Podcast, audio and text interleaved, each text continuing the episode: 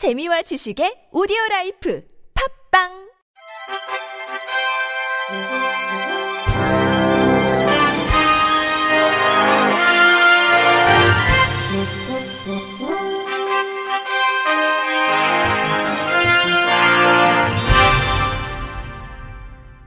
청취자 여러분 안녕하십니까? 3월 23일 화요일 KBS 뉴스입니다. 청각장애인이 반려견 스타일리스트 자격시험 실기 시험장에서 장애인은 시험에 응시하지 못한다며 퇴실 조치 당하는 일이 발생해 청각장애인들이 분노하며 국가인권위원회에 차별 진정을 제기했습니다. 장애의 벽을 허무는 사람들 등 4개 단체는 오늘 오후 2시 국가인권위원회 앞에서 반려견 스타일리스트 자격시험 장애인 응시 제한 차별 진정 기자회견을 개최했습니다. 장애 벽 허물기에 따르면 피해자 A씨는 중년 이후 청력이 떨어져 청각장애 판정을 받고서 애견 미용 자격증을 취득해야겠다는 결심을 하고 반려견 스타일리스트 자격 시험에 응시해 지난해 11월 14일 필기 시험에 합격했습니다. 하지만 A씨는 지난달 7일 실기 시험장에서 장애인은 시험에 응시할 수 없다며 퇴실 조치를 당했습니다. 이를 단체는 자격증 시험을 위한 외부 공지에 장애인에 대한 응시 제한 내용이 없었기에 해당 조치는 부당하며 청각장애인들은 미용 자격증을 취득하는 등 미용 관련 활동을 하고 있는 현실을 무시하고 장애인이라는 이유로 모든 장애인에게 응시 자격을 제한하는 것은 장애인에 대한 차별이라고 규탄했습니다. 이어 반려견 스타일리스트 자격증 실기시험 공지사항에서 장애인의 응시를 제한하는 내용을 삭제할 것, 실기시험에 응시했다가 응시 기회를 박탈당한 청각장애인 A씨에게 응시료 없이 실기시험에 우선적으로 응시할 수 있도록 기회를 제공할 것을 요구했습니다. 아울러 자격증 취득을 위한 필기시험이나 실기시험에 장애인이 응시할 경우 비장애인과 동등하게 응시를 할 수 있도록 정당한 편의 제공 지원 방안을 마련할 것 등을 주문했습니다. 보건복지부가 발달장애인 거점병원 두 개소를 모집합니다. 발달장애인 거점병원 행동발달증진센터는 발달장애인이 주로 이용하는 진료 과목 간 협진 체계를 구축해 의료 서비스를 효율적, 체계적으로 제공하고 자해, 타해 등 행동 문제를 치료하기 위해 보건복지부 장관이 지정하는 의료기관입니다. 신규 거점병원 한 개소당 운영비 3억 5천만 원, 총 7억 원을 지원합니다. 지난 2016년 처음 공모를 통해 한양대학교 병원과 양산 부산대학교 병원 등 두 개소가 지정됐으며 2019년 인하대학교 병원, 강원대학교 병원, 충북대학교 병원, 전북대학교 병원, 서울대병원, 연세대 원주 세브란스 기독병원 등 6개소가 새로 지정돼 총 8개소가 운영 중입니다. 전국의 종합병원 이상 의료기관이면 신청할 수 있으며 발달장애인 진료 및 행동문제 치료와 관련된 정신건강의학과 전문의, 사회복지 전문가 등으로 구성된 지정위원회에서 서면 심사와 현장 조사를 거쳐 올해 6월 중 지정할 예정입니다. 지정위원회는 해당 의료기관의 발달장애인 의료 이용 현황, 전문 인력의 역량과 기관의 사업 추진 의지, 협진 행동 문제 치료를 위한 사업 수행 계획, 지역 발달장애인 지원센터와 같은 지역사회와의 협력 계획 등을 종합적으로 검토합니다.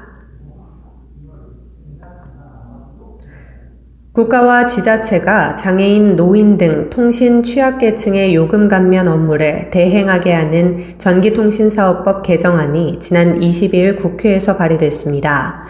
김상희 국회 부의장은 지난 국정감사 당시 취약계층 300만 명 이상이 통신비 감면 혜택을 받지 못하고 있다는 점을 지적하며 과기부에 이에 대한 대책 마련을 촉구했다며 과기부와 복지부와 논의 끝에 취약계층 대상자를 대신해 국가나 지자체가 요금 감면 서비스를 신청할 수 있게 하는 전기통신사업법 개정안을 발의했다고 말했습니다.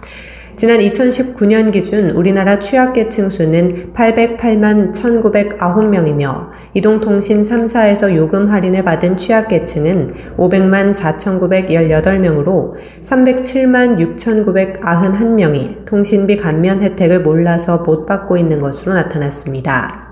현재 취약계층 요금 감면 대상자가 요금 할인을 받기 위해서는 주민센터나 대리점에 방문하거나 복지로 사이트, 통신사 고객센터를 통해 문의해야 합니다. 김상희 부의장은 이통 3사가 취약계층 가입자에게 요금 할인 안내 문자를 발송하고는 있지만 신청을 안내하는 것에 그칠 뿐 혜택을 즉시 적용해주는 것은 아니라고 지적하며 통신비 감면 대상자가 직접 신청하는 방식은 복지국가 이념에 맞지 않다고 강조했습니다. 이어 김 부의장은 전기통신 사업자의 보편적 복지에 대한 책임을 더욱 명확히 하고 가계통신비 절감을 위해서는 개정안이 하루빨리 통과돼야 한다고 밝히며 국가가 국민에게 차별 없는 통신복지 서비스를 제공할 수 있도록 총력을 다하겠다고 말했습니다. 송파 정신장애 동료지원센터가 정신장애 당사자 대상 지역 생활도전 수기 공모전 수기를 공모합니다. 이번 공모전은 4월 20일 장애인의 날을 기념해 열리는 제41회 송파구 장애인 축제 일환으로 진행되며 정신장애 당사자가 지역에서 사는 과정의 소중한 경험과 정신장애인이 당사자 입장에서 사회에 하고 싶은 이야기를 듣고자 마련됐습니다. 송파구에 거주하거나 송파구 관내시설 이용 정신장애 당사자라면 장애 등록과 관계없이 누구나 참여 가능합니다. 주제는 정신장애 당사자가 들려주고 싶은 우리 동네에서 사는 이야기입니다. 신청은 4월 11일까지 전자우편 또는 송파 어우러기, 송파 정신장애 동료지원센터, 서울 장애인 자립생활센터 등 세 곳 중 한 곳에 하면 됩니다. 수상은 최우 수상 1명, 우수상 2명에게 송파구청장상을 수여하며 수상자 발표는 4월 16일 개별 연락으로 이루어집니다. 최우 수상 수상자는 4월 20일 송파구 장애인 축제 온택트 기념식에서 수기를 발표할 예정입니다. 영등포구 장애인 가족지원센터가 영등포구 내 거주하는 장애인 가정 비장애 초등학생을 대상으로 교과과정 체험학습 프로그램 비행기 비장애 초등학생의 행복한 기다림 프로그램 참가자를 모집합니다.